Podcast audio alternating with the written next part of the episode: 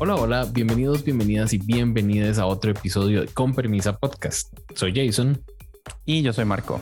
Hoy estamos grabando por primera vez separados, no en el mismo lugar. Marco me abandonó, se fue al este de la ciudad. Viva el este, viva Curry. Y yo me quedé por acá. Este es el episodio 26 de Con Permisa Podcast, donde vamos a hablar de la temporada 1 de RuPaul's Drag Race Down Under. Más específicamente, el episodio número 3, Queens from Down Under. Entonces, vamos a empezar hablando del mini challenge. ¿O vos querés hablar como de esa despedida de Art Simone? Digamos, a ver... Me pareció mucho drama lo que hizo Coco. Entiendo que el mae tal vez se sentía menospreciado por Art y su fandom. Uh-huh. Entonces también entiendo que el mae haya querido como decir, bueno, le gané. Pero me pareció too much, no sé. O sea, sí, le ganó, pero tampoco fue como que le pateó el culo en el lip sync, me explico. Bueno, es que creo que Art es como una especie de institución, casi.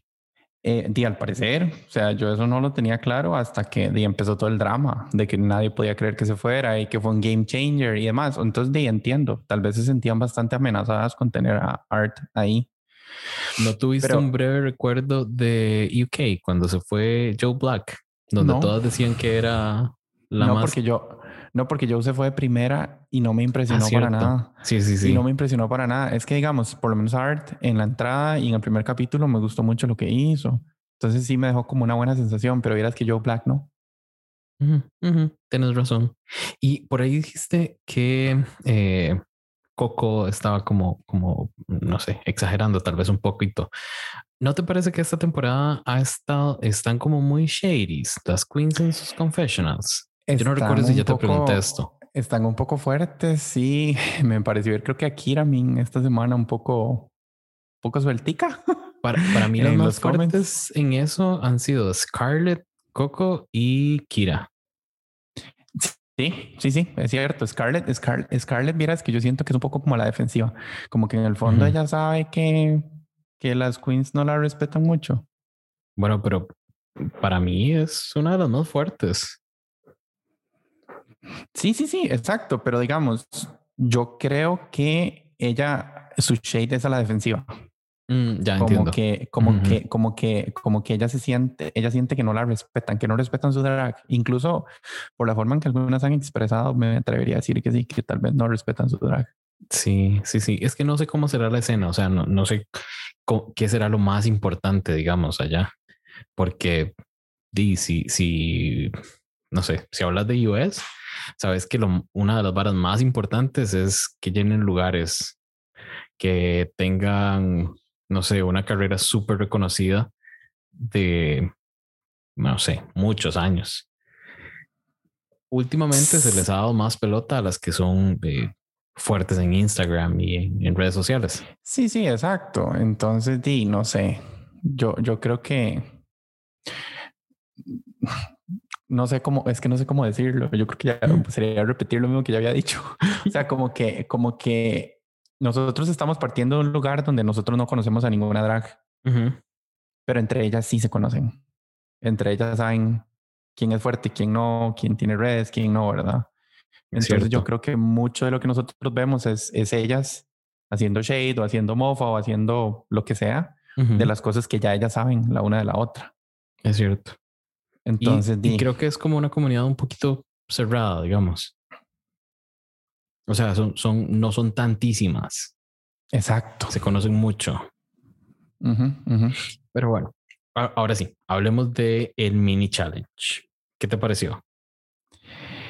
Vieras que yo esos mini challenges no los entiendo. Uh-huh. O sea, son graciosos, pero algo aportan, digamos. Me da risa que Electra sigue siendo como buena en los mini challenges. Uh-huh. Fue gracioso, pero es como esa vara de hacer un drag feo, digamos. Uh-huh. Como veámonos tontas y ya. Sí, es ser funny. No entiendo el fin. El fin hace reír a RuPaul, básicamente. El fin... Vieras que yo empiezo a tener una teoría con los mini challenges. Uh-huh. De hecho, ahí la estuve pensando hoy desde hace... un ratillo. Y es... y creo que es un medio de la producción para llevar queens al bottom. Uh-huh. Porque es como muy común que las queens que lo hacen bien en el mini challenge no les va tan bien en el resto del episodio. O las utiliza, o nada más es otro medio para ponerlas como capitanas de un equipo, como sí, lo hicieron hoy. En realidad, bueno, lo que pasa es que, digamos, en Estados Unidos, sobre todo, que son las ligas, el que tiene N temporadas, ¿verdad? Uh-huh. Digamos, como que en Estados Unidos ya no hacen algunos de esos mini challenges, me explico, ponen uh-huh. como a la que ganó o hacen un mini challenge normal, digamos, donde gana una y luego ponen a la que quedó, la que sobrevivió lip sync la semana pasada. Como que ya no usan tanto el mini challenge para separar los grupos. Tal vez aquí sí, lo siguen haciendo porque es como una versión más como lo que hemos visto, ¿verdad? Como que Drag Race fuera de Estados Unidos vuelve un poco a sus raíces. Sí, como que ya tienen la fórmula, digamos. Mandaron el mismo uh-huh. papelito para llenar. Uh-huh. Exacto. Sí. Tienes razón. A mí, en parte, este mini challenge no me pareció obvio ni predecible, digamos. Pero después de analizarlo un poco, yo digo, pucha uh-huh. madre, estuvo fácil crear todo lo que se creó alrededor de Electra. Que para mí este episodio fue un complot en contra de Electra. Ya dije que Electra me gusta y que no creo que llegue muy, muy adelante, pero sí creo que este episodio fue un complot en contra de Electra, digamos. Pues sí, no, yo creo que ella también se arruinó solita. O sea, ella ganó el mini challenge, fue uh-huh. team leader y luego hablamos del challenge general, pero yo uh-huh. siento que ella jugó sucio con las otras queens, o no jugó sucio, trató de usar las queens a su favor para resaltar ella y eso no está bien tampoco. No sé. Es que no una cosa es estar en un nivel parejo uh-huh. y resaltar uh-huh. porque tenés más habilidades uh-huh. que bajarles el nivel a las otras para que vos te veas como la Beyoncé. ¿Vos te acordás del challenge de UK Season 1 de... el que nos dio el himno épico de, uh-huh. de Break Up Bye Bye? Ajá, exacto. Uh-huh. Que de Vivian hizo lo mismo. Trató de resaltar por encima de Cheryl y de... Ay, ¿cuál era la otra? Siempre se me olvida. De Vivian, bueno, Cheryl y... Que de hecho de Vivian y la otra hicieron lip sync en ese capítulo. Ajá. ¿Por qué? Porque de Vivian... No... De Vivian hizo exactamente lo mismo, como que trató de resaltar por encima a las otras dos, haciéndolas verse mejor, que hasta me acuerdo donde Vaga le dice a Divina y a Blue, she's the Beyoncé. Uh-huh. Y uh-huh. es cierto, Vivian trató de hacer eso y no le salió bien. Entonces yo no creo que Electra, tal vez no lo hizo con mala intención, esa es la diferencia. Yo no siento que hubo una mala intención, uh-huh. pero no estuvo bien. No sé, ya vamos a hablar un poquito más de eso porque yo tengo mis puntos, no sé, como en contra de muchas cosas que pasaron en este episodio con uh-huh. Electra. Pero bueno, vamos a ver. Es momento de escuchar a las y les invitadas que tenemos hoy. Hoy están Sandy, Tony y Martín, que nos van a contar qué les pareció este mini challenge. Luego de esto, tenemos a Eymar Miranda con el Psychic Hotline Reading.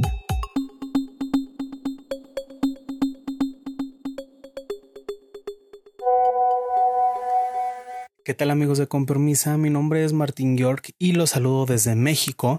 Y ya entrando en tema con el episodio de esta semana... Con respecto al mini challenge, a mí en lo personal me gustó mucho este tipo de retos, ya que podemos ver a las queens un poco más reales y también me agrada mucho que las saquen de su zona de confort en la mayoría de las ocasiones, y aunque pueda parecer improvisado, la verdad me gustó y me parece que estuvo muchísimo mejor que la mayoría de los mini challenge de la temporada 13, que parecía que estaban ahí solamente por estar. Ya comenzando con las participantes y pues más que nada de las que a mí me gustaron más, me gustó mucho Electra. Creo que ella, a pesar de todo el hate que le tiran las demás, puede darnos muchos buenos momentos, en especial con ese vello larguísimo que se le asomaba y el maquillaje que pues en realidad no te lo esperabas como para este tipo de mini challenge. Me parece que estuvo muy divertida. Scarlett también me gustó mucho. Desde el momento en el que empezó fue súper graciosa, incluso antes de comenzar con su parte. Creo que estuvo en personaje desde el inicio y la verdad creo que sí estuvo muy bien ganado de parte de ellas dos. Fueron mis favoritas, aunque también pues pudiera poner a Anita Wigl'it. Pero en lo personal me gustó mucho y me gustaron en especial ellas dos. Se me hicieron súper graciosas y se me hace que estuvo muy bien ganado. Hola chicas de Con Permisa Podcast, les habla Cassandri. En esta oportunidad quería comentarles lo que me pareció el mini challenge de esta semana en Down Under. Lo que tenían que hacer las queens era una especie de Baywatch, pero solo la parte del rescate en cámara lenta, ¿ya? Y mientras hacían eso, seguían las directrices que les daba la vieja que estaba ahí con ellas. Lo mejor fueron los dos chicos del pit crew que acompañaba a cada queen, pero obviando eso, las mejores fueron por lejos Scarlett y Electra, que luego fueron las ganadoras y lo que las hizo capitanas de sus equipos para el challenge.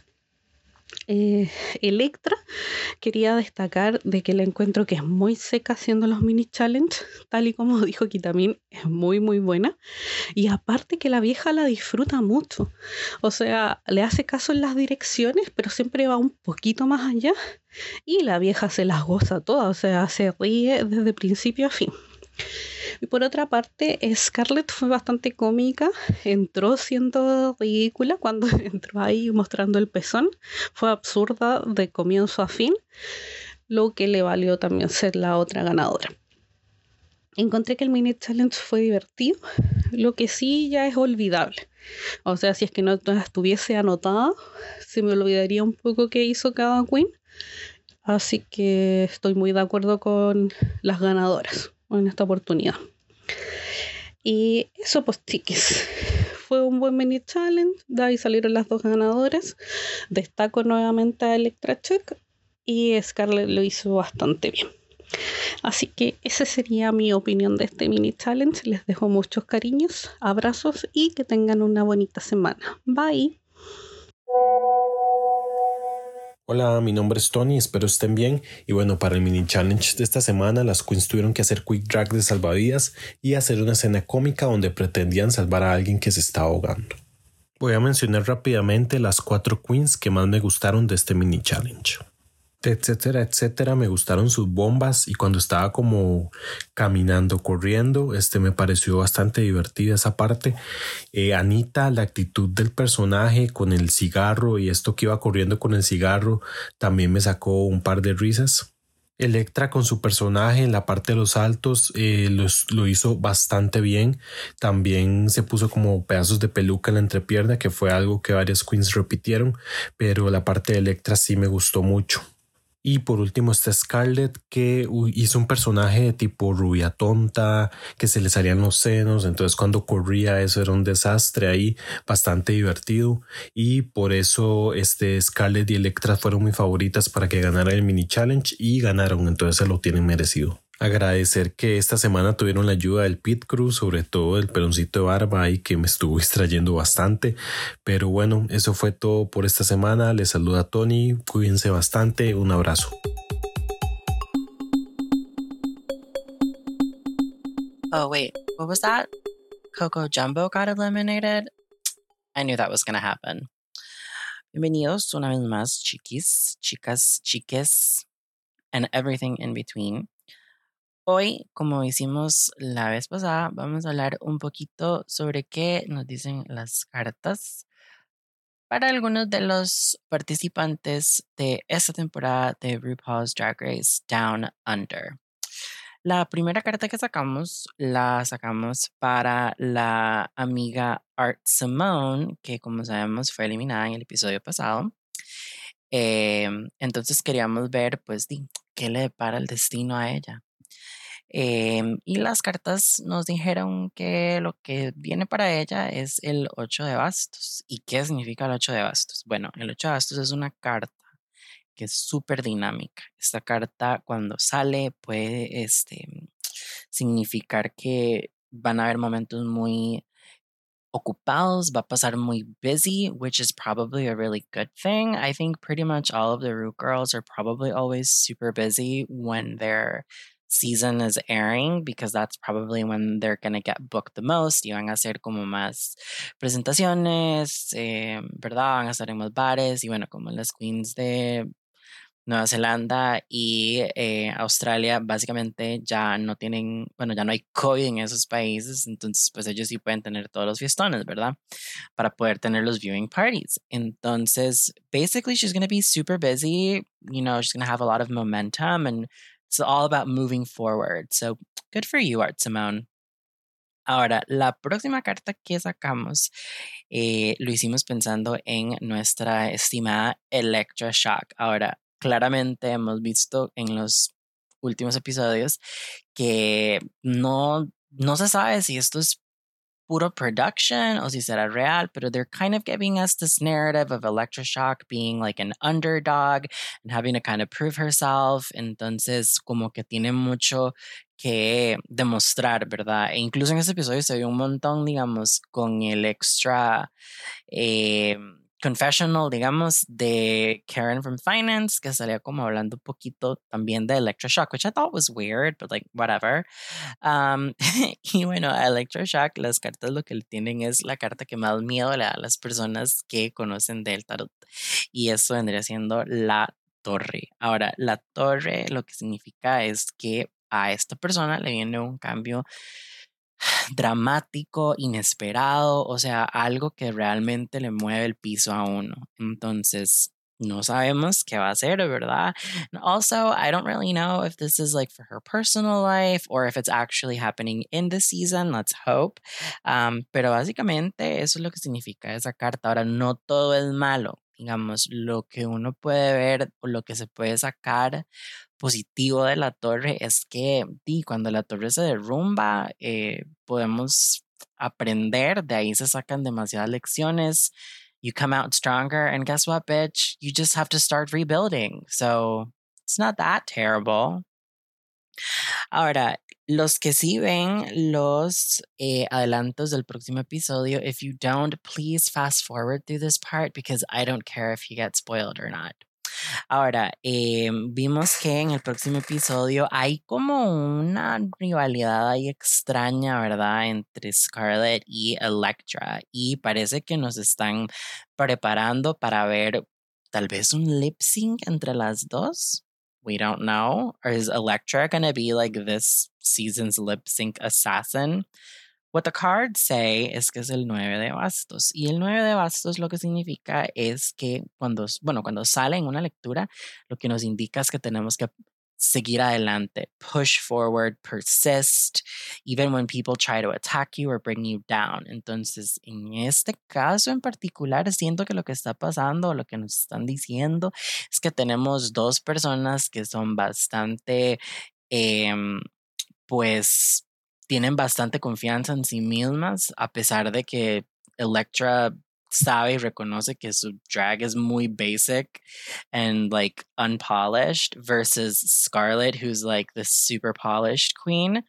Pero son dos personas que tienen personalidades fuertes, saben lo que quieren, y entonces está muy interesante porque ninguna de las dos, I mean, neither one is going to back down, bitch. So I guess we should start preparing to see like a lip sync between Electra and Scarlett Adams, or some kind of face-off, maybe in a challenge. Who knows? I do, but I'm not telling you because that's the whole catch. See you guys next time on Psychic Hotline. Y ahorita vamos a hablar sobre la preparación para este Maxi Challenge. ¿Qué te parecieron sus grupos? Normal, creo. Me gustó que separaran a Anita de Kira. Uh-huh. Me pareció una buena estrategia que no las dejaron juntas, porque creo que en un challenge de grupal tal vez ellas conocen sus strength witnesses, entonces probablemente puedan, es cierto, puedan como tratar de sobresalir juntas. Entonces me parece una buena estrategia separarlas. Me pareció que Scarlett fue muy inteligente. Sí. Desde que yo la vi haciendo grupos y la forma en que maquinó todo, yo dije, Scarlett está haciendo lo que necesita para ganar el capítulo. Y está bien.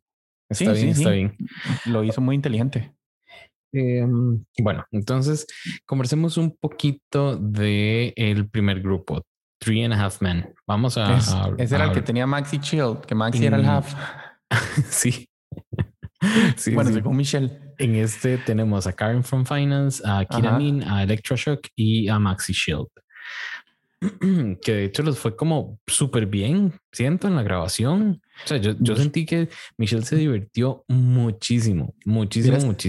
Verás que yo siento que en general en este capítulo no hubo como algo particularmente malo, digamos, como que ninguna queen estuvo realmente mal. Coco estuvo mal, o sea, eso es lo que decir, digamos, Coco estuvo, pero incluso Maxi yo creo que estuvo peor que Electra, pero aún así, digamos, Coco se veía muy bien y sí, se perdió un poco en la coreo y la parte donde, digamos, los lyrics eran muy simples, pero tampoco fue así como que uno dice, qué terrible, o sea, me explico, han habido peores en otras temporadas, o sea, donde están perdidas más. Candy Muse lo hizo peor, digamos, en el primer reto de la temporada, donde la madre se perdió horrible y nada más que uno hubo bottom, porque más bien era escoger un top. Pero me explico. Entonces yo siento que en general fue como un episodio fuerte. O sea, como que las queens siento que lo están dando. Creo que fue un muy buen episodio digamos. Lastimosamente no nos dieron una canción que vamos a poner para bañarnos. No, miras, el coro era pegajosillo, pero la parte ahí que no cantan ellas. Sí, exacto. Sí, a mí ninguno de los versos me impactó, digamos. Pero bueno, regresemos a Three and a Half Men. ¿Qué te pareció Karen from Finance?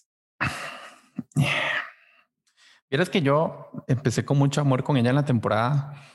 ¿Y te lo he ido lavando? No me lo iba lavando, pero ha estado como creo. Entonces, si no le pone, creo que va a terminar de lavar la voluntad. Creo que Karen viene muy preparada. Creo que ella sabe a lo que va. Definitivamente ella iba muy preparada en su drag y también creo que mentalmente, digamos. Ella va a una competencia y quiere ganar y no se está dejando llevar por otras varas. Hasta el momento eso es lo que me han dado, digamos. Sí, exacto. Pero tampoco ha estado así como que pateando culos. No. Ha estado ahí. De hecho, no. Creo que le falta un poco de carisma. Pero, sin embargo, la tiene muy complicada con Kita Mean y con Anita Wigl'it, digamos. Kita Mean, vieras que Kita hace rato viene dándome vibes de alguien más, ¿verdad? ¿De quién? Como que me recuerda a una queen, porque Kita es como un poco annoying, no lo digo en una mala perspectiva, sino que es un poco, bueno, tanto Kita como Anira son un poco over the top, digamos, son como muy felices, muy... es su personaje, creo. Tienen una energía demasiado alta. Exacto, pero vieras que esta semana Kita Mean, sobre todo en el drag, tanto para el challenge como en la pasarela, me recordó demasiado a Thorgy Thor. Ese tipo de energía. Es cierto, mira. Era ver a Thorgy. Yo la vi, yo dije, esa es Thorgy Thor. Y no lo digo como algo malo. A mí, de hecho, Thorgy me gustaba en su temporada, sino que tiene como demasiado high energy. Sí.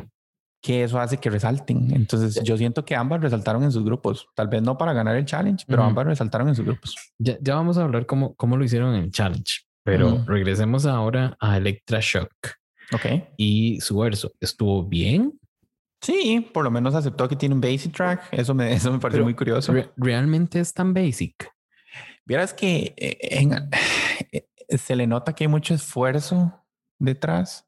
Como que no se siente natural. Exacto, no se siente natural. Pero ¿quién ha dicho que no se esfuerzan? ¿Y quién ha dicho que está mal que se esfuercen? No está mal, pero es que es como un tipo de esfuerzo como que la madre necesita ponerle esfuerzo porque sabe que no lleva lo mejor. ¿Se acuerda Changela? En la primera temporada, primera no, porque la primera se fue de primera. La segunda vez que estuvo en Drag Race en Season 3, que la mae logró llegar bastante largo, pero como que en la mayoría de challenges se le veía que la mae le estaba poniendo. Incluso a las otras queens lo decían, mae, Changela se esfuerza más que cualquiera. Uh-huh. Y todavía le faltó un toque. Y ya luego llegó a All Stars 3 y la historia fue completamente diferente. Como que se le notó una evolución y como que ya el drag tenía más sentido, ya sabía quién uh-huh. era. Yo siento que eso es como lo que le falta a Electra. Como que Electra se ve bien, ella busca verse bien, pero ¿quién es Electra? Yo creo que Electra, o sea, a mí ella me gusta y me uh-huh. gusta su personalidad y no siento que ella no sepa quién es. Para mí sí tiene algo como claro en su drag. Ahí como que dejó de decir en su momento que parte de lo que le pasaba a ella ahorita es porque perdió como todo y por eso está tan flojita, digamos. Por eso su basic drag. Pero siento que están aprovechando mucho de ella y me la están bajoneando demasiado. Sí. Yo creo que también ella, digamos, es el punching bag de esta temporada. Sí, y además ella también se autosabotea diciéndose básica. Entonces como que ella más las queens se le bajan un toque la vara. Pero mi principal problema con ella fue en este capítulo, y lo voy a hablar un poco en la preparación, que desde que la preparación se vio como que ella estaba tratando de resaltar más que las otras. Como para compensar. Yo no sentí que ella estuviera tratando de resaltar. O sea, ella hizo lo que pudo, ella hizo la coreografía. En esas varas, y lo hemos visto un montón de veces, y de hecho pasó en esta con Scarlett y etcétera, en el que están haciendo la coreografía, una no está de acuerdo, entonces habla y se llega a algo más parejo quizá. Sí. Con el grupo de Electra Shock, ninguna le dijo nada. O sea, Maxi Shield pasó tirada en el piso la mayor parte de su verso y la mae no dijo nada. ¿Qué es lo que volvemos? O sea, a ver, si usted no es una gran bailarina, si usted no es una gran coreo, para bailar coreos, explote sus facultades de otra forma. Se tira al piso. Lo que pasa es que lo que hicieron fue tirarla al piso. Junten esa carajada, porque literal eso fue, ¿verdad? Ella no se pudo poner el pie, júntenla. Exactamente. A mí eso me pareció mal de Maxi, no me pareció mal de Electra. De las dos, creo yo, porque también, no sé, podrían haber tratado de hacer una forma de que participara en la coreo. Maxi estuvo de acuerdo. De hecho, para mí, lo vemos más adelante, pero para mí era más bottom Maxi que Electra, pero bueno, creo que la salvó un poco la personalidad en la pasarela. Ahora hablamos un poquito más de eso. ¿Qué tal te parecieron las Outback Fake Hoes? Ellas sí me encantaron. Uy, pero es que a mí no. Ay, a mí sí me gustaron más. Fue el grupo, para mí, si las hubieran juzgado por grupos, ese grupo ganaba. Para mí ahí resaltó Scarlett, que era la medio encargada de la coreografía. Anita se comió el show. O sea, la que se veía más bonita era Scarlett. Lo hizo muy bien. Anita se comió el show. Fue muy cómica. Su verso estuvo bien. Y me pareció muy interesante que en cierto momento Michelle la estaba criticando y le dijo que la vieron un poco perdida. Y en la toma que ponen, la que iba perdida era etcétera. Sí, de hecho. No era Anita. Entonces, bueno, pero Anita sí se vio perdida en algunas partes, honestamente. No sé, yo sinceramente no lo vi. Vi 3 veces ese lip sync, esa presentación, y no vi tan perdida a Anita, pero bueno. No, pero es que ¿sabe qué es lo que pasa? Que Michelle tenía razón cuando lo dijo. Anita se perdía, pero lo compensaba con personalidad, que eso a Anita le sobra. Sí, a veces incluso se siente, como yo le decía al inicio, como annoying, pero no annoying malo, ¿verdad? No es como la queen delusional que cree quién sabe qué. No, simplemente tiene demasiada energía. A ver, lo digo desde la perspectiva que si yo, por ejemplo, estuviera en el workroom, yo sería el que hace así roll eyes, digamos, porque cansado, es como que cansado, cállenla 10 minutos. O sea, siéntese, señora. Exactamente. Sí. Entiendo el sentimiento. Sin embargo, creo que a Anira le podría pasar un poquitito de esa energía, etcétera, etcétera, que me está quedando debiendo. Pero es que etcétera, etcétera me recuerda a Scarlett Bobo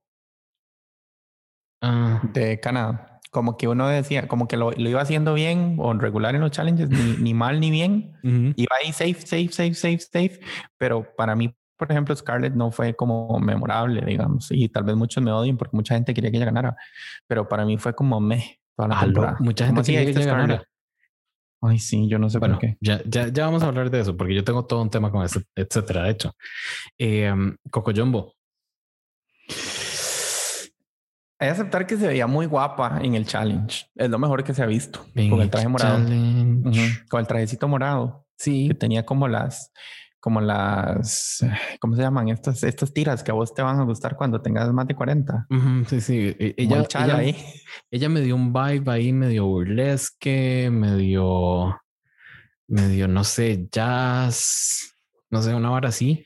Sí, yo creo que era apropiado para el challenge. Lo que pasa es que no supo manejarlo también porque la tira esa como que se le desacomodaba y yo creo que ahí era donde también se perdía un poco en la coreo. Bueno, pero nos estamos adelantando. Sí. Y antes de pasar con el panel, que hoy tenemos a J. Vargas, que ella nos va a contar sobre la preparación de este Maxi Challenge, sobre qué le pareció esa preparación. Y luego vamos a tener a Chris, que nos va a hablar del Maxi Challenge, cuando nosotros regresemos a hablar del Maxi Challenge también. Pero quería preguntarte, ¿qué te pareció eso de la nota? La nota en letra verde. Vieras que yo no sé quién fue eso. ¿Habrá sido Art Simone? ¿En serio? No. A ver, ya ellas estuvieron en el workroom y se prepararon para el quick drag del... Sí, la que encontró la nota ni siquiera fue Coco, fue alguien más. Entonces yo no sé qué es lo que están jugando con la mente de Coco. Lo que yo digo es que ya alguien estuvo en el workstation, en el makeup station de Coco, que ya ella estuvo en el makeup station y no la vio. Se me acaba de ocurrir algo, pero no, es demasiado conspiranoico. ¿Qué? Es que usted vio el adelanto del próximo capítulo. Ajá. Como que están escarbando cosas y alguien sale. Ajá. ¿Será que va a volver una queen? ¿Pero cuál? No sé. Y por eso el watch out. Dice, no sé. Si tiene que volver alguna, yo devolvería Art. Pero bueno, no importa. No. Mejor vamos, deja de hacer vos, deja de hacerte ideas conspiranoicas y vamos a escuchar al panel a ver qué nos cuentan.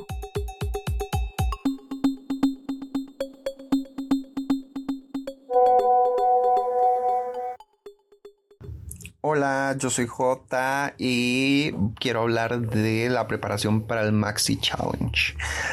Lo primero es la escogencia de los equipos. Bueno, ya sabemos que por un lado Scarlett Adams fue seleccionada para ser Team Capitan y por el otro lado Electra Shock.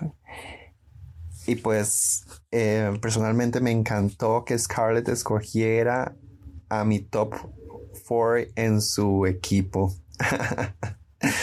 Se fue con Electra, con Anita y con Coco Jumbo. Mientras que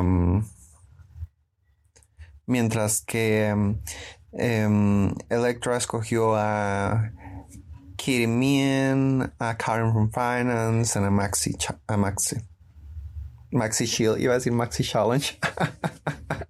a Maxi Shield. Pues empezamos a ver en la preparación al Maxi Challenge que pues hay unas queens que tienen más sabor, más habilidad para poder escribir lyrics, como hay otras que les cuesta un poquito más. Y entonces es bonito ver cómo las capitanas principalmente de ambos equipos les ayudan a estas queens a poder escribir sus lyrics, y especialmente estamos hablando de Coco Jumbo y de Maxi. Y Y es algo que se repite también a la hora de llegar a grabar, ¿no? Porque cuando ya llegan con Michelle, quienes tienen más dificultad a la hora de grabar son estas dos queens. Hay dos momentos impactantes en la preparación del Maxi Challenge. Y uno es cuando en el equipo de Electra se levanta Karen, muy disgustada, no sabemos qué está sucediendo, y Kita Mean le dice a Electra: oh, tú eres una diva completa, y quedamos asustadas hasta que, no, es un show. Era un completo show, nos engañaron, yo estaba impactada, ¿qué está pasando? Y el segundo momento impactante es cuando llega nada más y nada menos que Troye Sivan. Amo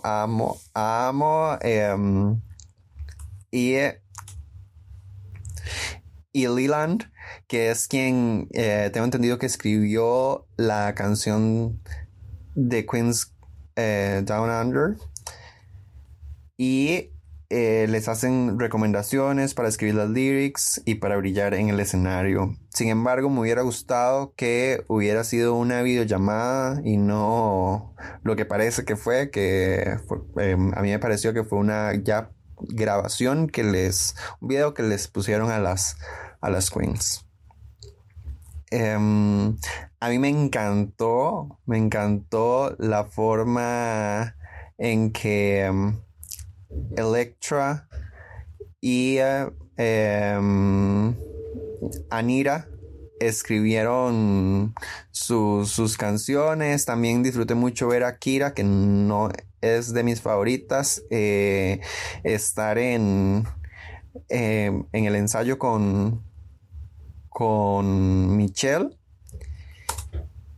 y se nota que Michelle trató de ayudarles un montón y lo disfrutó muchísimo, así como yo creo que todas lo disfrutamos. En cuanto a la preparación del baile, me encantó ver el liderazgo de Electra. Resaltó sus habilidades de baile, hizo una coreografía que fuera fácil para las chicas, para que las pudieran memorizar, y se notó que el equipo disfrutó mucho la coreografía que hizo Electra. Y por el otro equipo, pues Scarlett y etcétera. Yo sentía a veces que habían como ciertos momentos de disrupción, pero lograron hacer una coreografía muy chiva. Yo empecé a tener dudas de mi equipo favorito a la hora del ensayo, les confieso. Hola chicos, chicas, chicas de Con Permisa Podcast, les saluda Chris y vamos a hablar un poco sobre el Maxi Challenge de este capítulo correspondiente al Girl Group Sing Off. Honestamente me encanta que usen este recurso como reto para que las queens se presenten y cuenten un poco sobre ellas. Así también podemos evidenciar y evaluar que también se desenvuelven escribiendo sus versos, sus raps, sus outfits, especialmente su baile e interpretación. De hecho, ya hemos visto este tipo de reto rap introducción musical, como fue en Canadá con I'm Not Sorry About It, en Reino Unido con Break Up, Bye Bye y UK Home en las temporadas 1 y 2 respectivamente. Sin olvidar los de las temporadas 12 y 13 de US con I'm That Bitch, You Don't Know Me, Congratulations y Phenomenon.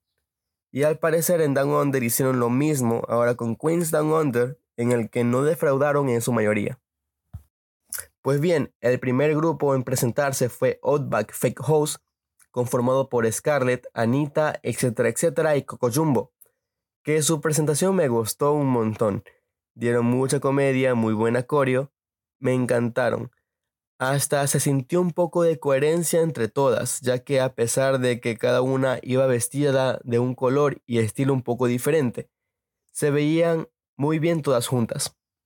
El performance comenzó con la team capitán de este grupo, Scarlett, que nos sirvió cuerpazo, que no sé ustedes, me recordó un poco a Hora de Drag Race UK temporada 2, porque se notó demasiado que es una fashion queen. Pero no me malentiendan, me gustó mucho su rap, su verso, su coreo y su presentación. pero se nota que la estética y los looks son lo suyo. Amé a Anita. Ella se los comió vivos a todos. Desde su rap, outfit y presentación, todo estaba on point. Me mató completamente cómo ella integraba la comedia en su coreo. No hubo ningún momento en el que mis ojos no la estén buscando a ella. Por parte de Etcetera, me pareció entretenido su rap y coreografía. Me perdió completamente con lo que eligió para vestir. Ese body rosado con una especie de bata y junto a esa peluca de rubio platinado, la hacía ver un poco mayor. La última del grupo fue Coco Jumbo, que nos demostró que le encanta el color púrpura. Ya la hemos visto demasiadas veces con ese color, incluido en la promo de la temporada. Y no es que se le vea mal, todo lo contrario, ese color le queda muy bonito y todo, solo que querría ver un poco más de versatilidad de su parte. Que aquí entre nos, incluso el look del runway de este capítulo también era púrpura. Pues Coco sabe cantar, mas no rapear. Además, ella fue la que peorcito lo hizo en el grupo. No tuvo la peor coreo ni la peor letra, pero pudo haberlo hecho mucho mejor. Pasando al siguiente grupo, denominado 3.5 Men, integrado por Karen, Kita, Electra y Maxi. Desde el momento que salieron se notó que tenían ciertas fallas. Los looks no tenían coherencia como grupo, tipo la versión de Break Up Bye Bye de Vivian, Crystal y Cherry Hall de RuPaul's Drag Race UK temporada 1, porque se notó que cada una quería sobresalir y mostrarse como ella es, sin importar el grupo. La primera en presentarse fue Karen, que efectivamente demostró que no sabe rapear. Además, la sentí demasiado insegura en toda la presentación. Como que pensaba demasiado cada paso que realizaba. Con respecto a su outfit y rap, no fueron nada memorables a mi gusto. Le faltó personalidad o algo que la haga resaltar de cierta manera. La siguiente fue Kita Mean, sirviendo campy en Clown Realness. Me fascinó. Ella, al igual que Anita, me están dando toda la comedia que mi vida no sabía que necesitaba. Se ve que ella no es tan bailarina, pero lo recompensa con la comedia que le incorpora a cada paso que daba. La Queen Capiran del grupo fue la próxima en presentarse, Electra Shock, que ella fue completamente too much. Tanto su vestuario y coreo la hacían ver como si ella quería opacar a las otras queens del grupo, lo cual no creo que sea tan malo, pero si tomamos en cuenta que ella era la capitana, allí sí se nota que fue un poco incorrecta su actitud. Al final estuvo Maxi Shield, del cual tengo algunas dudas existenciales sobre su presentación. El look no me llamó tanto la atención. Lo único que hacía era denotar demasiado las curvas, en especial trasero y chichis. Su rap no fue tanto un rap y no decía tanto sobre ella. Quiso implementar ciertas cosas de comedia a su coreografía, pero no me terminaban de gustar. Además, por ser la más bajita del grupo, debió de haber hecho algo para sobresalir, que al mismo tiempo no opaque a sus compañeras como Electra, pero tampoco lo hizo. De manera general, yo le hubiese dado sin lugar a dudas este win al grupo de Outback Fake Host, liderado por Scarlett. Y en caso de que fueran juzgadas individualmente, las ganadoras de este reto, para mí, fueron Kira y Anita. Las dos merecían ganar por sus increíbles performances.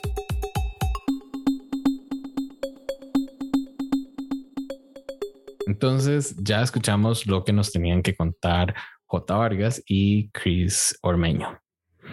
Yo quiero que vos me contés qué te parecieron esas presentaciones. Bueno, antes de las presentaciones, la canción Queens Down Under, ya hablamos un poquitito, pero ¿qué crees? Es que le faltó. Le faltó lo que tiene UK Han. Le faltó que la produjera el mismo mae de Break Up Bye Bye UK Han. Sí, no tiene como ese coro.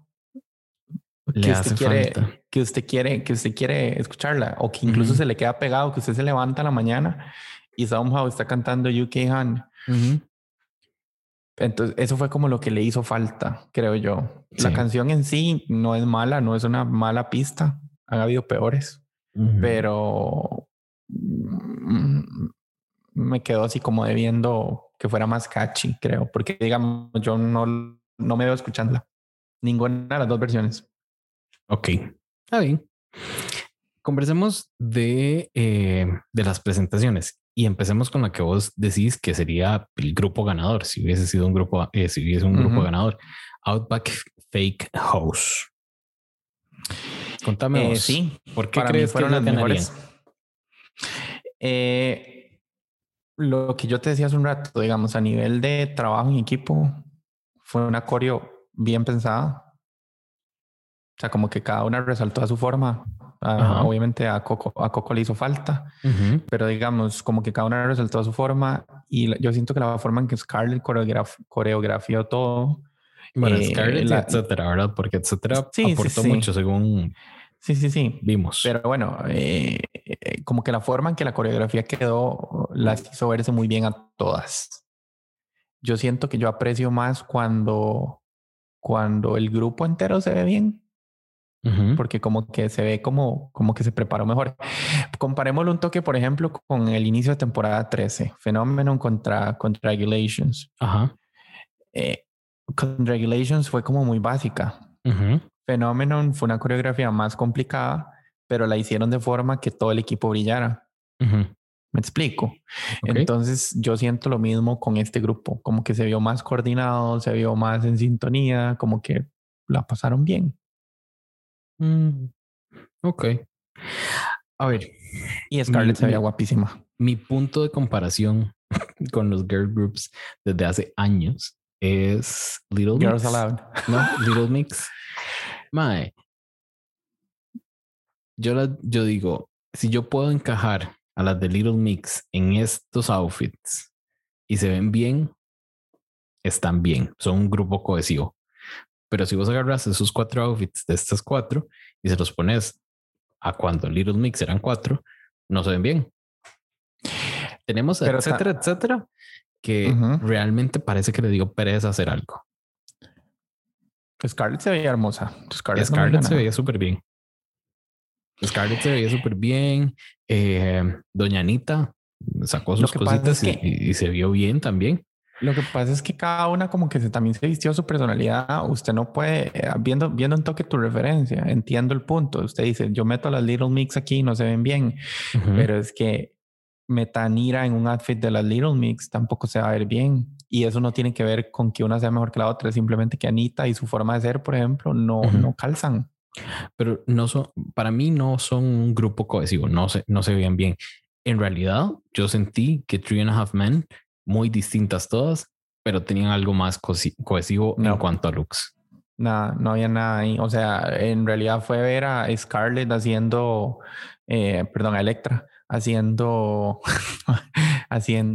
splits, tirándose al piso ella también, teniendo a las backup singers atrás. Eso no me cuadro para nada. Para nada. No sé. Ya vamos con ellas. Yo la hubiera tirado con Outback Fake House. A ver. ¿Qué falta? ¿Qué falta? O sea, ¿qué te pareció Kira? Kira no es de... perdón, Kira Anira. Estuvo bien, estuvo graciosa, se equivocó, pero supo cubrir sus falencias en no sé, como con un poco de comedia, con lo que ella es, digamos. Entonces mostró siento que lo coge bien. Exacto, y como te digo, incluso Michelle se lo dijo en el judging, digamos, te equivocaste, pero como que lo cubriste con tu personalidad, entonces no se notó, no puso cara de ups, me equivoqué, que es lo que hacen algunas. Me remito otra vez a Candy Muse. Cuando Candy se equivocó, volvió a ver a las otras y puso cara de ups, y ahí es donde pierden un montón de puntos, porque hablando de Little Mix, estoy 100% seguro que las más nunca tienen el 100% de la coreo bien hecha, simplemente se equivocaron y siguen con su vida. Sí, ellas se cagan de risa y siguen. Uh-huh. Eso es lo que he visto, digamos. No sé, a mí de verdad ellas no me gustaron tanto. Me gustó la coreografía, me gustó, estuvo bien, estuvieron bien los versos, pero no se las compro como grupo, digamos. Uh-huh. ¿Sí? Pero está bien. Ahora, 3.5 Men. De ahí lo único que rescato es a Kita Mean.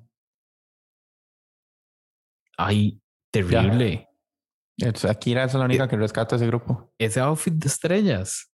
Es la única que rescato ese grupo. Ay, amiga, vaya vuelva a ver eso. Karen estuvo aburrida. Karen estuvo súper aburrida. Súper aburrida. Maxi Shield no hizo nada. No, se tiró al piso y las pocas partes donde bailaba no bailó. Y Electra quiso robarse el show. En serio, estoy muy molesto con Electra. Yo, perdón. Yo, sinceramente, no creo que Electra se haya querido robar el show. Vieras que yo no creo que tal vez no lo hizo a propósito, pero fue muy ingenua porque ¿sabes? Sí se notó, sí se vio como que lo estaba haciendo. ¿Sabes por qué creo que no se quiso robar el show? Porque nos hubiesen hecho ver que Electra se quiso robar el show. No se vio.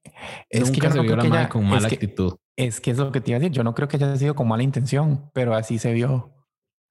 Es que usted no me puede decir a mí que el hecho de tener 3 madres bailando atrás tuyo, haciendo así izquierda, derecha, como si estuvieran en un 15 años, uh-huh, mientras vos estás tirado en el piso, pussy popping el piso, digamos, y haciendo splits, madre.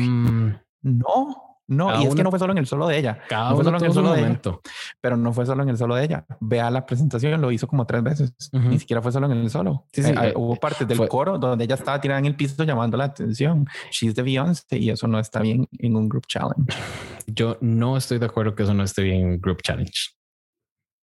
Porque sobre todo en que no las iban a juzgar como grupo, sino individualmente. Man, no, a ver.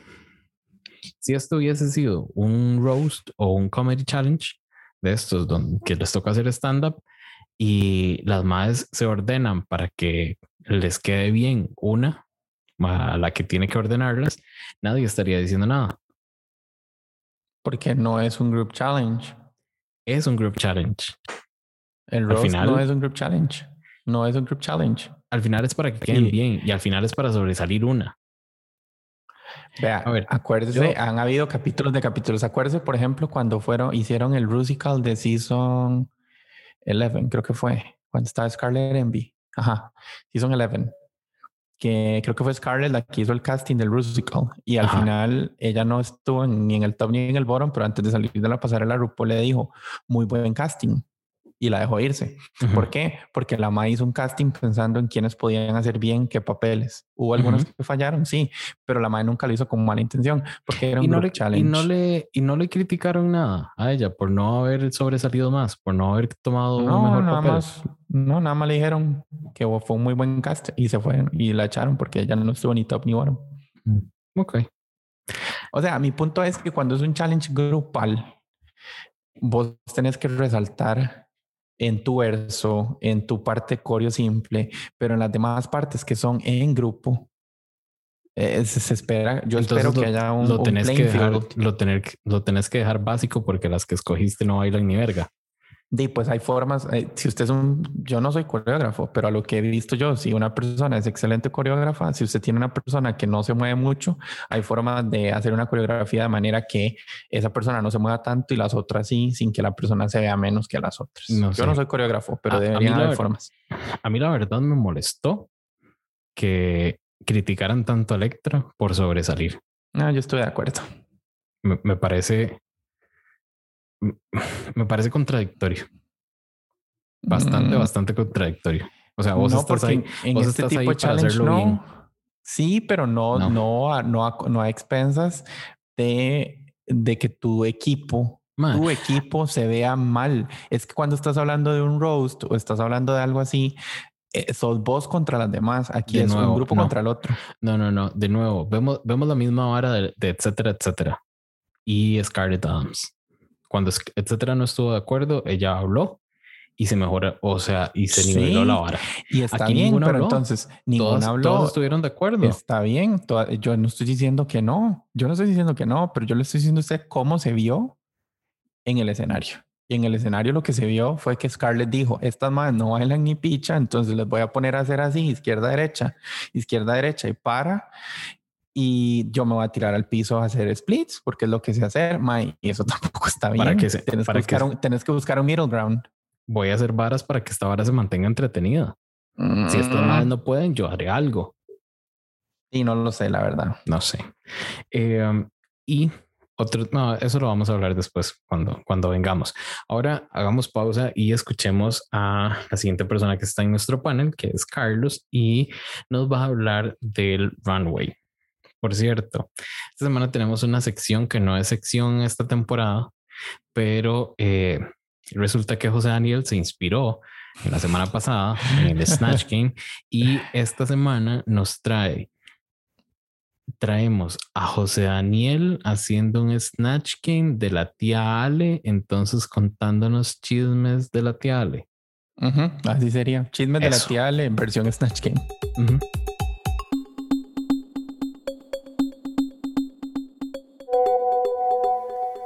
Hola, soy Carlos, estoy acá para hablar del runway y primero que nada quería agradecerle a Con Permisa Podcast por crear estos espacios donde podemos hablar de algo que tenemos en común, que es el gusto por Drag Race. So, thanks for that. Y ahora sí, empecemos con el runway. Categories Bogan Prom Realness. Y la verdad yo tuve que hacer ahí como un research del significado de Bogan o tener presente lo que significaba. Y leyendo ahí me di cuenta que es como la gente inadecuada o lo que llamamos acá en Costa Rica como cholos o polos. Son como los suburbios de las grandes ciudades de Australia y Nueva Zelanda. También se conoce como, es como una subcultura de allá, digamos. Entonces, ya con una idea de cómo debería ser el runway, entramos de lleno. La primera queen, Etcetera Etcetera, estuvo bien. Siento que la outfit estuvo bien, cuenta una historia y con lo que ella nos relata en la descripción del runway, siento que está acorde. No fue nada así como wow, porque no, es algo simple, pero estuvo bien hecho. O sea, no pasa de eso, digamos. La siguiente queen es Coco Jumbo, un vestido simple. Con esa idea del runway, digamos, ella pudo haber hecho más. Estaba simple.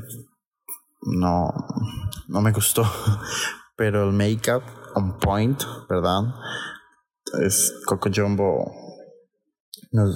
Tiene buen maquillaje. Entonces, she's got a point on that. Pero siento que la idea del prom, porque siento que ella sí fue como un prom, digamos, la pudo elevar un poquito más, siento yo. Pudo darle un poquito más, no sé, siento que es muy simple para Drag Race. La siguiente queen es Anita Wigl'it. She give me mom vibes, for sure. Esa es como... la mamá que todavía se cree joven y que anda así. Y también me da como country realness. Entonces, no sé. Es como un mix ahí raro. Lo que no tolero de esta queen son las caras que hace. Ya siento que es como forzado.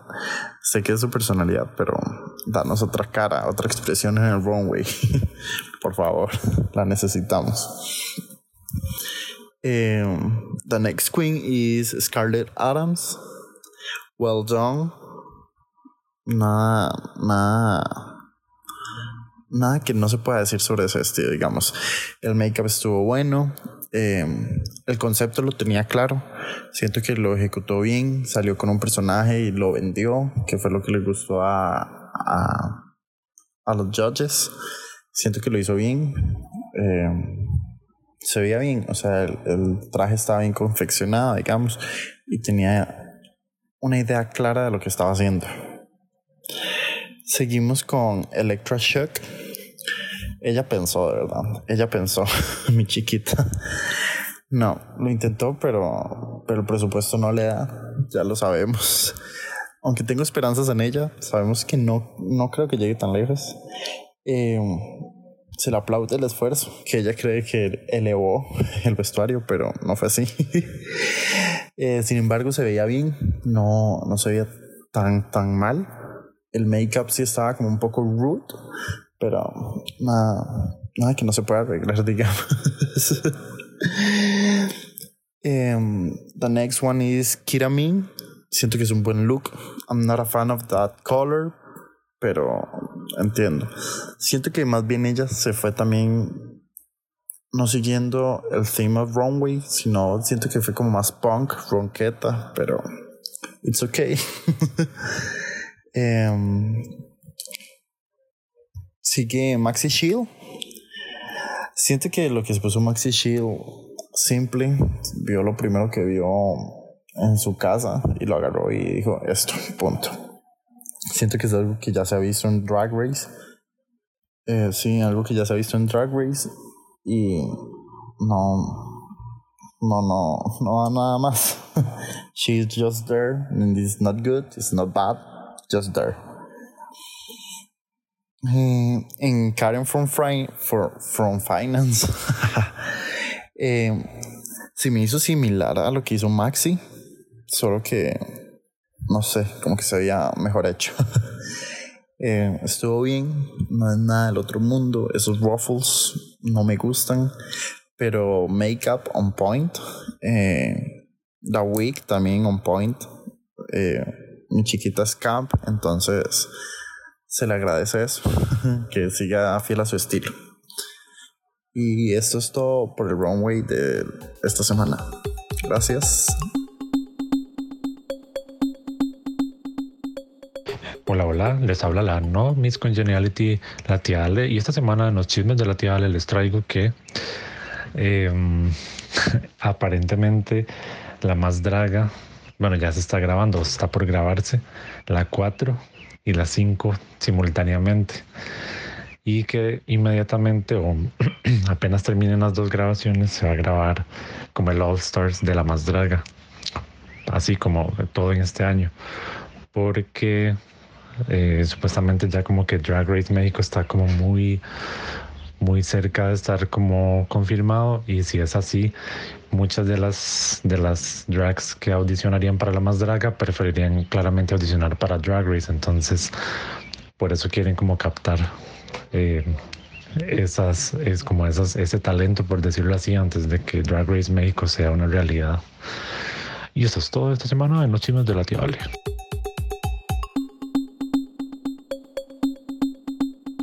Listo, escuchamos a José Daniel, con los chismes de la tía Ale, a Carlos Calderón con el runway, y ahora nos toca a nosotros hablar de el runway, que en los subtítulos, como diría José Daniel, es realeza de graduación vulgar. Sí, pero verás que yo busqué el término, yo sí googleé. Uh-huh. Sí, ahí Carlos también nos contó sobre un poquito el término, pero que encontraste. Sí, exacto. Yo lo como que lo traduje a polo, tal vez. Uh-huh. Sí, como polo o redneck, uh-huh, en la versión, uh-huh, gringa, digamos, como, uh-huh, que es no classy. Sí. Es su forma de ser un poco clasista, digamos. Uh-huh. Bueno. Entonces entremos de lleno en esto, uh-huh, y vamos a hablar en el orden que salieron. Empecemos, okay, con Etcetera, Etcetera. ¿Cómo salió Etcetera? No me acuerdo. Sí, con el traje rosado. Ajá. Ajá. Me dio como unos vibes ahí de Jersey Shore. A mí me pareció como Jersey Shore, así con el tracksuit rosadito. Solo le faltaba que dijera como Juicy atrás. Decía algo, pero no me acuerdo qué. ¿Te pareció no suficiente? No, para mí estuvo me. Para mí, o sea, este match tuvo que ir a dar al bottom. Estuvo como... No estaba de bottom. Por el challenge. En el challenge lo hizo bien. Pero el look estaba como de... O sea, como que no le puso esfuerzo. Se puso una peluca, uh-huh, fea y se maquilló feo y ya. Es segunda peluca fea que presenta en este episodio. Segundo outfit con cero esfuerzo. Sí, pero el challenge lo hizo bien. Mejor que el bottom. No lo sé. Para mí, sinceramente, se veía mucho mejor en Electra que Etcetera, Etcetera. Y Etcetera me gusta, me cae bien, creo. Sin embargo, me pareció fatal. Sí, digamos, para mí no tuvo esfuerzo. O sea, no, yo no le estoy dando buena calificación por el outfit. Digo que el challenge la salvó. Coco Jumbo. ¿Te pareció tan básico ese vestido? Sí. Tenía no había medio, como una idea atrás. Tenía medio un concepto. Sí. Being around the bushes. Yo sigo viéndola como una versión similar a Selena. No sé por qué me da demasiado Selena vibes, pero la Selena de verdad, no la versión de Jennifer López ni la versión de la serie.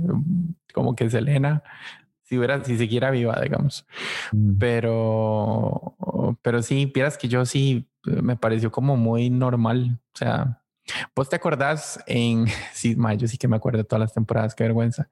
En temporada 7 con Katy y Trixie, que tuvieron que hacer ugly dress. Ajá. Ese era el challenge. Claro que Katy Trixie salió tejido. Ajá, como tejido horrible. Ajá. Que Trixie salió con un vestido como de prom de los 80s. Así. Eso fue lo que yo vi en Coco Jumbo. Sí. Como entiendo. Que la madre se puso un vestido feo de alguna época. Mi punto con eso es que yo creo que el vestido que se puso Coco es un vestido que alguien pudo haber usado en alguna época. Lo cual no está mal. No está mal, pero está muy normal. Igual que lo que hizo Etcetera. O sea, se pusieron algo que se... No, yo siento no que uno está tan acostumbrado a un prom, por más polo que sea, con un tracksuit. No, eso, por eso digo yo, eso no estuvo bien logrado. Pero mi punto es que yo creo que también yo estoy acostumbrado, y esto hablo yo de mí personalmente. Si me quieren tirar shade, me tiran shade. Yo creo que yo estoy acostumbrado ya como a ver algún tipo de twist, no necesariamente reveal, sino algún tipo de twist que haga el traje diferente. Y en esos dos no lo vi. Fue como que se pusieron la ropa y se acabó. Ahora, vos me podés explicar Anita Wigl'it, que yo no lo entendí. Era como Anita sí fue como una versión muy redneck del ¿cómo se llama? Del challenge, porque era un vestido como de mezclilla. Okay. Y el cigarro, creo ella fue la que ella usó cigarros también, no solo ella, sino creo que Scarlett Adams también los usó. Scarlett llevaba un collar de cigarros. Sí, exacto. Anita llevaba algo, no me acuerdo qué era, pero también llevaba como de cigarros. Creo que iba fumando. Sí, y se pintó dientes para que le faltaran, como que pareciera que le faltaban dientes. Yo creo que del cuello para arriba tenía mucho sentido. Del cuello para abajo, sí, era un vestido de mezclilla. No, súper, la verdad. Yo no la entendí. Y vi que los fascinó, pero creo que es casi que efecto Candy. Les encanta su personalidad y ya ven como algo más. Pero digamos, si yo la comparo con Coco, digamos, o con Etcetera, incluso que dijimos, son diferentes trajes, o sea, trajes normales, digamos, pero la madre le añade algo con el make-up, con el cigarro, la falta de dientes, con la cola, con la personalidad, con la forma en que lo presenta. Eso fue lo que le faltó a Coco, creo yo. Ok. Sí. Ahora, Scarlett. Me gustó mucho lo que ella hizo. Scarlett ganó. Desde el momento que salió, ganó. Encontró la forma. Le prestaste atención al final. Al final, cuando salen a bailar a la pasarela, ya cuando después de que echaron a Coco, la madre se quitó la enagua y se dejó y traía un otro cosito de echar. De que uno presiona y sale el líquido en la parte del frente. Estuvo genial. Que by the way, yo una vez hice eso en Holanda, en el Pride de Ámsterdam. Yo no sé cómo vendían el vino como en bolsa, pero entonces una amiga mía andaba un bolso que tenía un hueco. Ok. Entonces metimos el vino en bolsa, en el bolso, sacamos la boquilla por el hueco, entonces tomábamos del bolso. Entonces te entenderá que cuando yo vi eso me reí mucho. Sí, la referencia. Y los recuerdos. Exacto. Pero digamos, ella sí parecía que iba para un prom. Se veía elevada, se veía guapa. Se veía chiva. Pero siguió el concepto. Consiguió el concepto, el collar de cigarros, el guaro escondido, que es algo que supongo que uno esperaría de ese tipo de personaje en Down Under, digamos, de un personaje polo, redneck, como lo quieras decir. Bueno, pasemos a la quinta que salió a ese runway, Electra Shock. A mí personalmente... me gustó, me parece que es de lo mejorcito que ha mostrado. A mí me pareció básico. No, yo no lo sentí básico. Ellos dicen que sintieron una desconexión entre el challenge y el outfit. Yo pensé que lo había hecho bien. Sí, tal vez también. Tal vez es que no entiendo bien el concepto del challenge, pero... O sea, a mí me pareció polo. O sea, una mae con su vestido dorado, agarrando un montón de cadenas que claramente son falsas, doradas, un bolso horrible, unas botas terribles, anteojos, el pelo que simulaba un mohawk, un faux mohawk, creo que es como le dicen. Sí. La pava. A mí me pareció bien. O sea, no digo, sí. Wow, no es Scarlett Adams, pero tampoco básico como para que le tiraran. Pero creo que eso es lo que están tratando de hacernos ver de Scarlett, de Electra. Ok, sí, entiendo. O sea, yo tampoco entendí por qué le tiraron tanto. Ahora, pero... una que a mí sí es cierto que yo dije, no entiendo qué fea se ve, es Kita Mean con esa vara verde neón. Sí, ahí fue donde más se me pareció Thorgy. Busque el video, o sea, búsquela y dice más Thorgy Thor, y Thorgy usaba esos colores. Me pareció horrible. Challenge en su temporada le quedaba verde. Le quedaba como grande. Sí, no, yo no entendí el que, o sea, también volvamos al punto, parecía como un vestido de prom de los 80s, supongo. A mí no me dio vibe de prom. O sea, llevaba una jacket de cuero, pero una jacket de cuero la usa una chica malota, no una chica pola. Uh-huh. No sé. Sí, no sé, como que yo siento que le faltó un poquito al challenge, digamos, uh-huh, como atinarle un poco a lo que tenían que hacer, y además ponerse ese color enfrente de Michelle Visage es un tema, ¿verdad? Dijo ella. Uh-huh. Ahora pasemos a la abuela Jetta de Nani, que parece que resucitó, se hizo muchas cirugías plásticas, se puso tetas y salió ahí. Era Silvia Fine, no era Jetta, era la hija. Que también se hizo muchas cirugías plásticas. Pero vieras que a mí sí me gustó el runway de Maxi Shield. No, a mí no me dio prom. No entendí el concepto. O sea, yo entendí el concepto, sí, pero era de señora. Sí, ella hizo como un take de señora.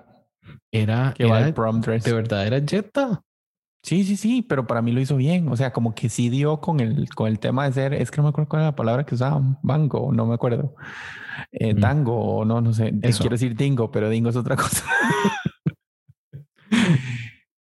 Pero, no sé, yo siento que por lo menos sí cumplió con el reto. Y de hecho creo que eso fue lo que la salvó de no estar en el bottom. Bueno, no sé. Seguro no entendí ese concepto tan elevado de la Maxi. Ahora, Karen from Finance, bien feo. Que se puso, ni me acuerdo. Feo. Y, o sea, y todos nos dábamos con, no sé, nos queríamos arrancar los ojos cuando veíamos salir a Rosé con ruffles. Esos ruffles sí son feos, los de Karen from Finance. Era el traje de los ruffles, ya me acordé. Sí, supongo que algo tendría que ver con el challenge, pero sí. Esta semana Karen no me convenció mucho, ni en la pasarela ni en el reto. A mí me gustó el outfitillo de Karen en el reto. Me costó pegarlo con nosotros, pero me gustó ese. Me gustó cuando Electra Shock estaba jugando con los cosillos de las tetas cuando estaban en el final. Eso me gustó. Pero bueno, eso es lo que pensamos nosotros del runway. ¿Qué tal si ahora hacemos una pausa y vamos a escuchar a José Calderón, que nos va a hablar de los resultados y el lip sync? Después de esto, ahora sí, tenemos a la tía Ale de verdad, que como semana a semana nos trae el taconazo técnico from Down Under y vemos cómo queda la tabla de posiciones esta semana. Recuerden que si quieren ver esta tabla de posiciones pueden hacerlo en nuestro Instagram, @conpermisapodcast, todo pegado. Ahí los miércoles es que posteamos la tabla de posiciones. También queremos contarles que ya hicimos, la semana pasada les contamos que teníamos un giveaway de unos stickers de los personajes de la temporada anterior. ya hicimos la rifa y la vamos a estar publicando un día de estos. Yes. Ahí vamos a contactar primero a los ganadores por cualquier cosa de que alguno no pueda recibirlo, entonces se lo damos a alguien más. Pero ahí les vamos a estar contando más. Y que nos manden fotitos cuando la reciban y sí, las usen, porque están hermosos. Péguenlos, nos taguean y demás. Yo ya pegué un par ahí en presencia de Jason. Sí, yo quiero comprarle un cobertorcito a la compu para pegarle uno. Ah, sí, yo lo tengo en el cobertor. Es la mejor decisión de mi vida. O sea, en ese cobertor tengo todas las etiquetas LGTB Plus y con permisa y todo lo que se puedan imaginar. Y si por X o Y razón me toca ir a un ambiente completamente homofóbico, claramente lo voy a poner para que se molesten. Muy bien. Y con eso vamos con las siguientes secciones y después venimos con el cierre del episodio.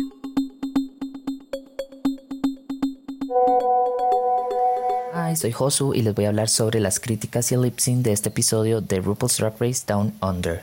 Ok, luego de la pasarela y del performance que hicieron de la canción Queens Down Under, la nueva canción de RuPaul, pues llegaron las críticas y las hicieron individuales, no las hicieron grupales como lo hacen generalmente cuando hay algún challenge de grupos, que un grupo gana y el otro pues queda generalmente up for elimination. Así que esta vez pues lo hicieron diferente, ya lo habían hecho antes así en algunas temporadas y las criticaron individualmente. Ok, pues Karen y etcétera, etcétera, Karen from Finance y etcétera, etcétera, quedaron safe. Así que pues no recibieron críticas esta semana. Mientras que pues sí, yo creo que había un claro bottom y quién iba a ganar en este episodio. En el bottom estaban Coco Jumbo, Electra y Maxi Shield. Mientras que estaban pues Hyde o que podían ganar estaba Scarlett Adams y Anita Wigl'it. Kita Mean estuvo bien, pero pues sí, el outfit creo que fue lo que no le ayudó. Veamos, sobre la pasarela que hizo cada una, busqué información sobre qué era Bogan, porque no tenía idea de qué significaba, y al parecer es como un slang de Down Under que quiere decir como algo como un poco cheap, no con mucho estilo. Entonces creo que sí hubo una muy buena representación de ese estilo del Bogan Prom en los runways. Tal vez Kita Mean fue la que no la dio tanto, no porque no se viera bien, sino porque como que era muy pulido, siento yo, se veía más bien muy chiva. Las demás siento que sí lo hicieron bien. Algunas sí tenían que pues como elevar el outfit, como Coco no se veía tan bogan, se veía como que sí ando mal vestidilla, pero nada así como espectacular. Y Electra, que sí siento que tiene un drag como un poco más basic, y de hecho fue una de las críticas que le hizo Michelle a Electra, pero las demás se veían súper bien, siento que representaron muy bien. Scarlett Adams se veía genial con su traje de una bolsa de vino, entonces sí, creo que el outfit fue determinante para que algunas fueran al bottom o no. Por ejemplo, con Maxi Shield, siento que sí en el performance no estuvo tan bien, o fue como un poco opacada por Electra, pero el outfit sí representaba muy bien como lo de Bogan, entonces tal vez le pudo ayudar en comparación con Coco, que le dijeron que su outfit no era tan, no tenía que elevarlo pues. Ahora, las críticas a las mejores y las peores. Bueno, la mejor, claramente Scarlett Adams lo hizo súper bien, no solo en el reto, sino en la pasarela. Creo que en el reto no opacó a sus compañeras, algo que sí hizo Electra. Definitivamente sí parecía Beyoncé en Destiny's Child, mientras que Scarlett como que pudo compenetrarse, o sea, hizo que todas se compenetraran muy bien, que cada una tuviera su espacio, se mostrara, y pues creo que eso le ayudó. Electra, por otro lado, sí siento que se puso ahí como en el spotlight. La mae fue como, ok, ustedes son my background dancers, y se puso en el centro, lo que al final terminó pues más bien afectándola, porque fue una de las críticas que le dieron los jueces. Coco se veía espectacular cuando estaba bailando la coreografía, se veía increíble, pero sí en comparación con sus compañeras como que estuvo un poquito flojita, entonces pues sí, claramente era una de las que iba a estar en el bottom esta semana. Ahora vamos a hablar del lip sync. La canción se llama Shake Your Groovy Thing de Peaches and Herb, no sé si es una banda, una cantante, un grupo, la verdad. Siento que es una canción súper draggy, es así como la canción perfecta para bailar y tener un buen rato cuando ya uno está así como entonadito, you know. Estuvo muy divertido, la canción se prestaba para ser divertido. Creo que las dos lo hicieron bien en realidad. Ya era la segunda vez que las dos estaban en el bottom, porque bueno, Coco estuvo la semana pasada y esta semana, y Electra estuvo la primera semana y esta semana. Entonces ambas tenían como oportunidades similares porque tienen un track record pues similar. Entonces creo que las dos lo hicieron bien. Electra sí siento que lo hizo mejor, siento que ella es muy buena haciendo lip sync, moviéndose, siendo graciosa, haciendo lip sync per se, mientras que Coco pues sí es buena porque la verdad la semana pasada hizo un lip sync muy bueno, pero no estuvo tan buena como sí estuvo Electra. Entonces pues al final el resultado fue que Electra Shock pues gana lip sync. Mi Coco Jumbo se va a casa. Es la tercera eliminada de esta primera temporada de RuPaul's Drag Race Down Under. Ok, este sería el review de las críticas y el lip sync del episodio de esta semana. Pues esperemos a ver qué sigue pasando estos siguientes episodios. La verdad estoy feliz que se haya quedado Electra. Creo que la decisión fue justa. Coco este episodio estuvo un poco como cansona, como ok, saqué a Art Simone, you better watch out, y yo ok, chica, relájate. Pero la verdad es que tengo una nueva favorita, ya que Art Simone se fue y era mi favorita, y es Anita Wigl'it. Siento que es súper divertida, como cute, y que tiene un montón de potencial, así que espero que siga avanzando en la competencia. Siento que todas son súper talentosas y pues nos vemos en los siguientes episodios. Bye guys.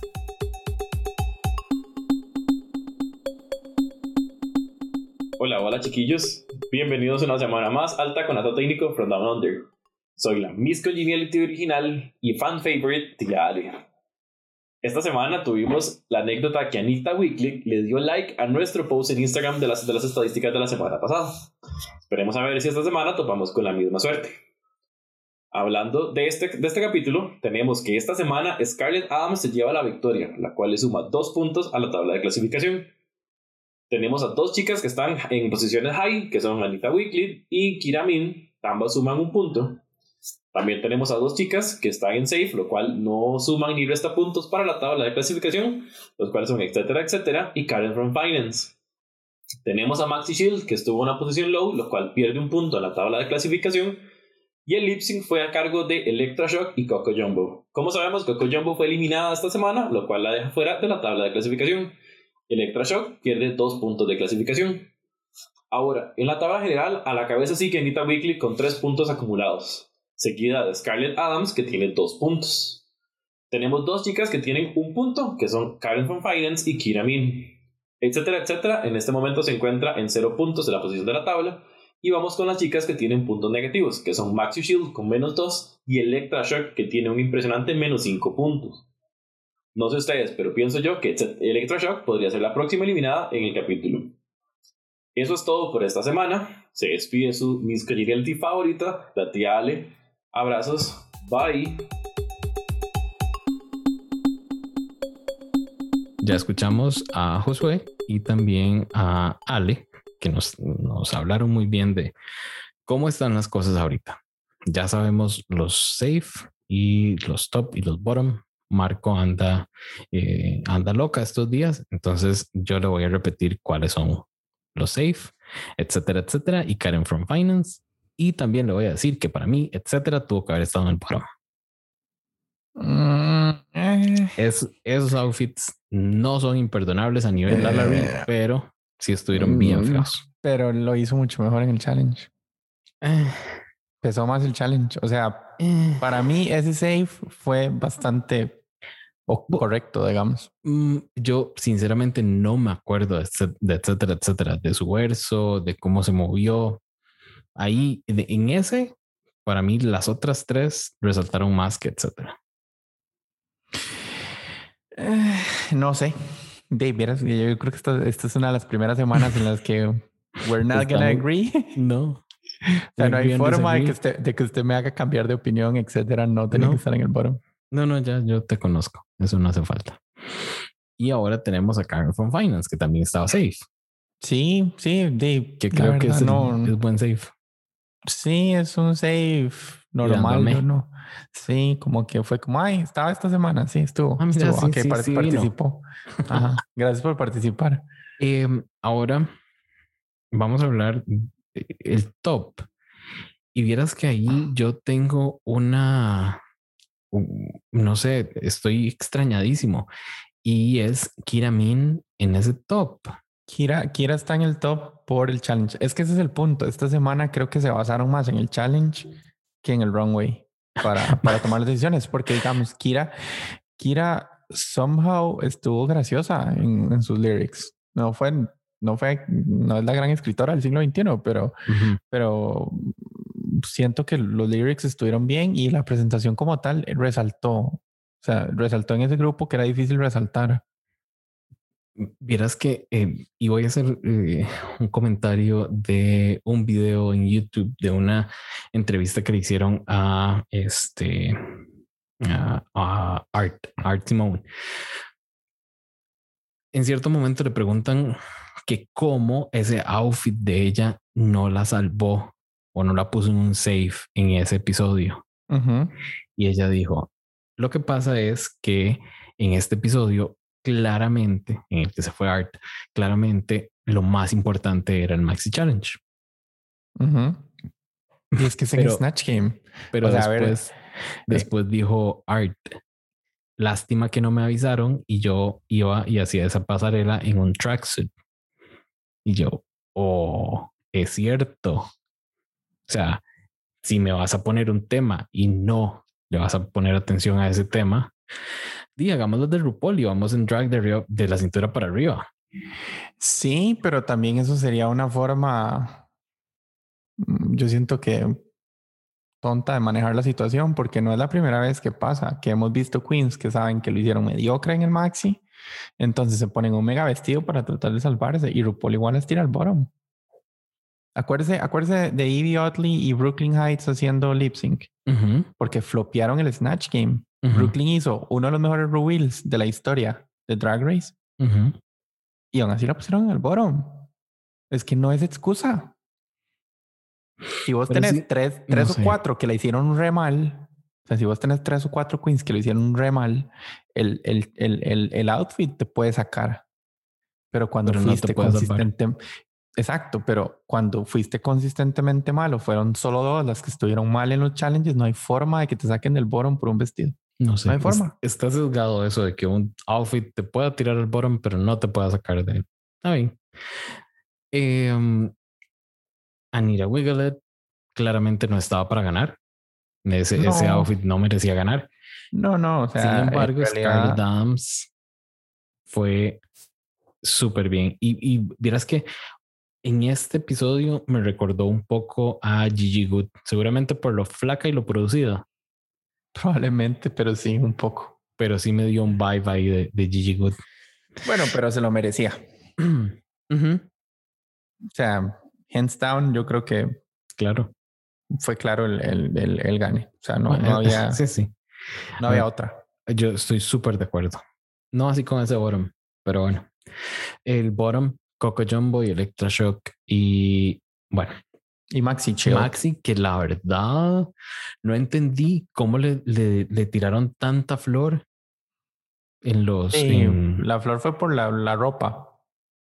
Pero digamos, si usted me pone a mí esos 3, yo digo que Coco era el bottom indiscutible. Obvio. Tanto en outfit como en challenge.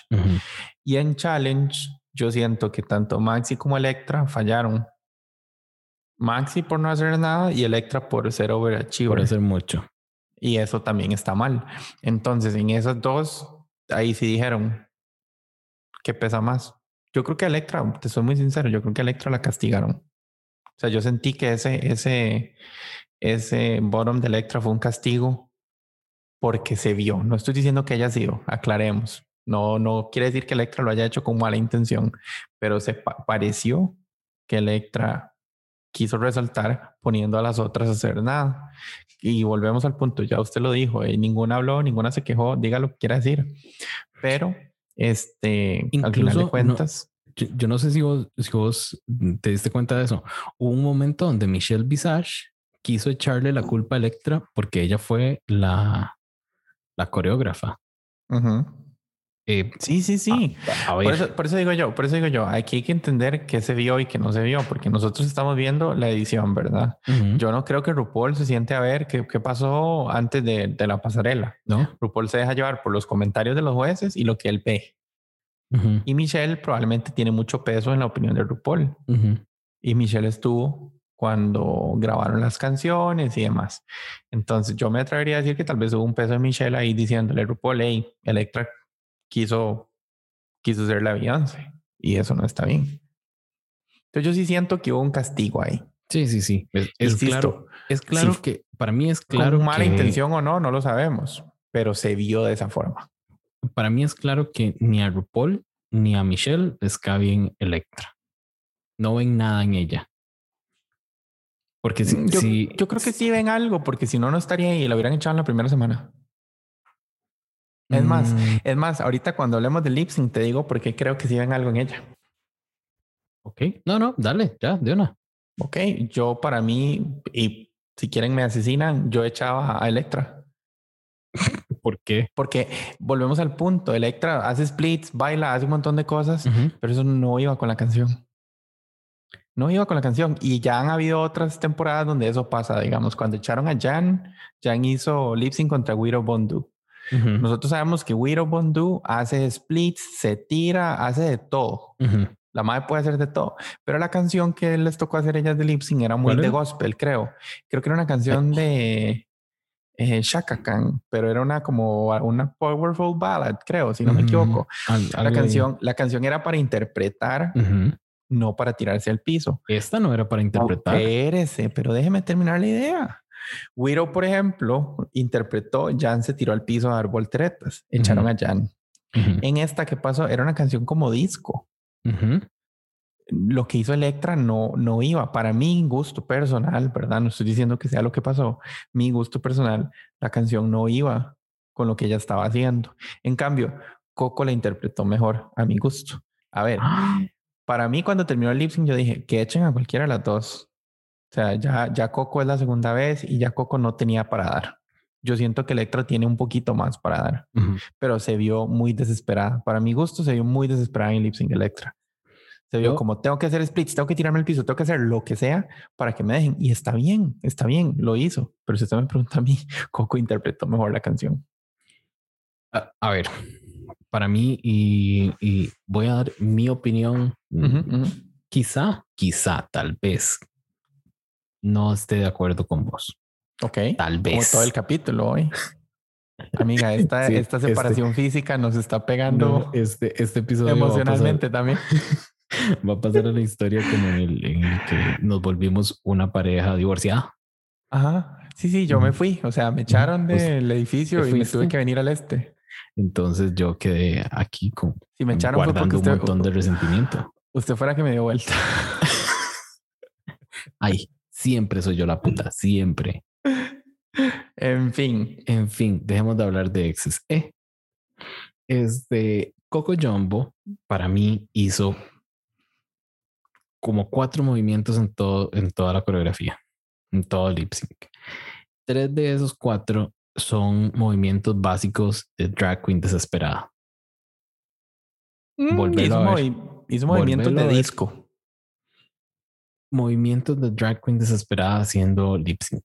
Esos sí son movimientos desesperados. Solo le faltó la de la rodillita. Esa fue la única. Sí, a ver, yo como te digo, al final de cuentas yo no siento que, digamos, que Electra le pateó el culo. Así como decir que Electra ganó así 80-20, no lo veo. Tal vez 55-45. Y te invito a que volvás a ver ese lip sync y le pongas atención a la edición. Yo te invito a que volvás a ver todo el challenge. Yo vi ese challenge 3 veces. Same, amiga, same. No. Prestar atención a la edición de ese lip sync. Es clarísimo. Yo no sé cómo, de verdad, editaron eso. Porque yo dije... Van a echar a Electra.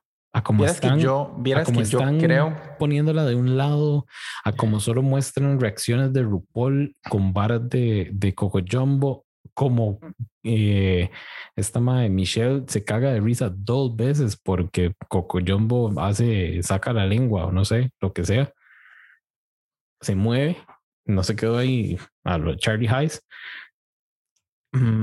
Yo pensé que iban a echar a Electra.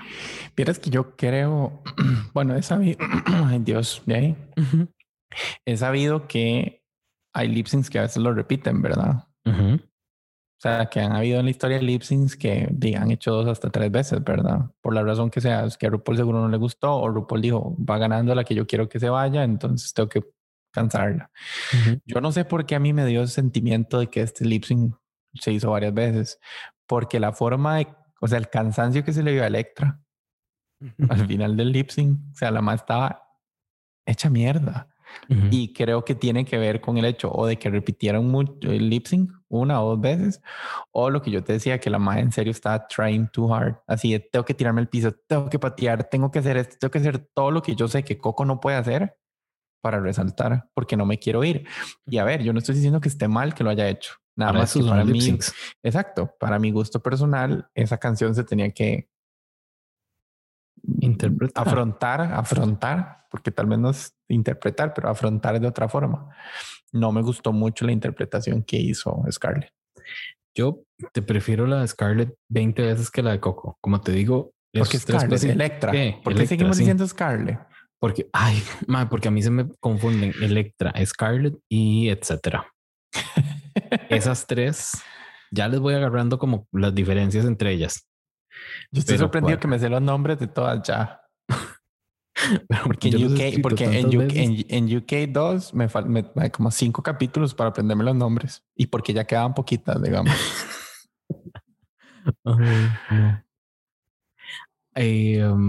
¿Viste o le prestaste atención que en el Talk nos dan como una probadita de un futuro problema entre Scarlett y Electra? Ahora que las estamos mencionando a ellas. Sí, pero creo que fue más como alentado RuPaul, por las otras. RuPaul echando carbón. Porque no, es RuPaul la que hace la pregunta. Es que, sí, pero digamos, sí, puede ser. Pero tal vez es como tiramos la pregunta a ver quién cae. ¿Vos crees que le están dando el underdog de esta temporada a Electra? ¿O solo la están tirando a los tiburones? No, mira, es que yo siento que es como el underdog, pero tampoco creo que llegue tan largo. No, a menos que yo siento que Electra necesita ganar un Maxi Challenge ya. Para que la echen la siguiente 3 semanas. No. O sea, como para salirse de ahí, del bottom. O sea, pero necesita como ganarlo. Si no es este que viene, el que sigue. Pero si no, va para afuera. Ya veremos. Yo me encantaría que la madre sea así como super crafty y sea la ganadora de este Max Challenge. Bueno, el challenge que viene es, sí, a lo que entendí yo, tienen que hacerse un traje ellas. Uh-huh. Eso es, me encanta, vos sabes. Exacto. Entonces yo creo que ahí realmente vamos a ver si Scarlett, si Electra es la Queen Crafty que creemos que es. Yo espero que estos años con poco presupuesto me la hayan hecho crafty. Vamos a ver. Pero bueno, muchas gracias a todos, todas y todes quienes llegaron hasta el final del episodio. En este episodio número 26 de Con Permisa Podcast, Queens from Down Under, tuvimos más bien en nuestro panel a Jota, a Chris, a Carlos y a Josué, como invitadas a Sandy, Tony y Martín. Las secciones del Psychic Hotline Reading con Eymar Miranda, el taconazo técnico From Down Under con Ale Cabrera, el Snatch Game de José Daniel con los chismes de la tía Ale, y Con Permisa, que es una producción de Corta Corriente con dirección de Jason Salas, Marco Breña como co-host, diseño gráfico de Diego Madrigal. De verdad, de nuevo, muchas gracias por escuchar el episodio. Por cierto, la semana pasada parece que hubo un problema con Apple Podcast y a algunas personas no les llegó el último episodio. Esperamos que esta semana no tengamos ningún problema, pero si conocen a alguien, recuerden decirle que en nuestra página de Instagram hay varias opciones Ahí está un link donde pueden encontrar varias opciones para escuchar el episodio en caso de que alguien no lo haya hecho. Marco, muchas gracias por acompañarnos. Con gusto, como siempre. Esto fue Con Permisa Podcast. Bye. Bye.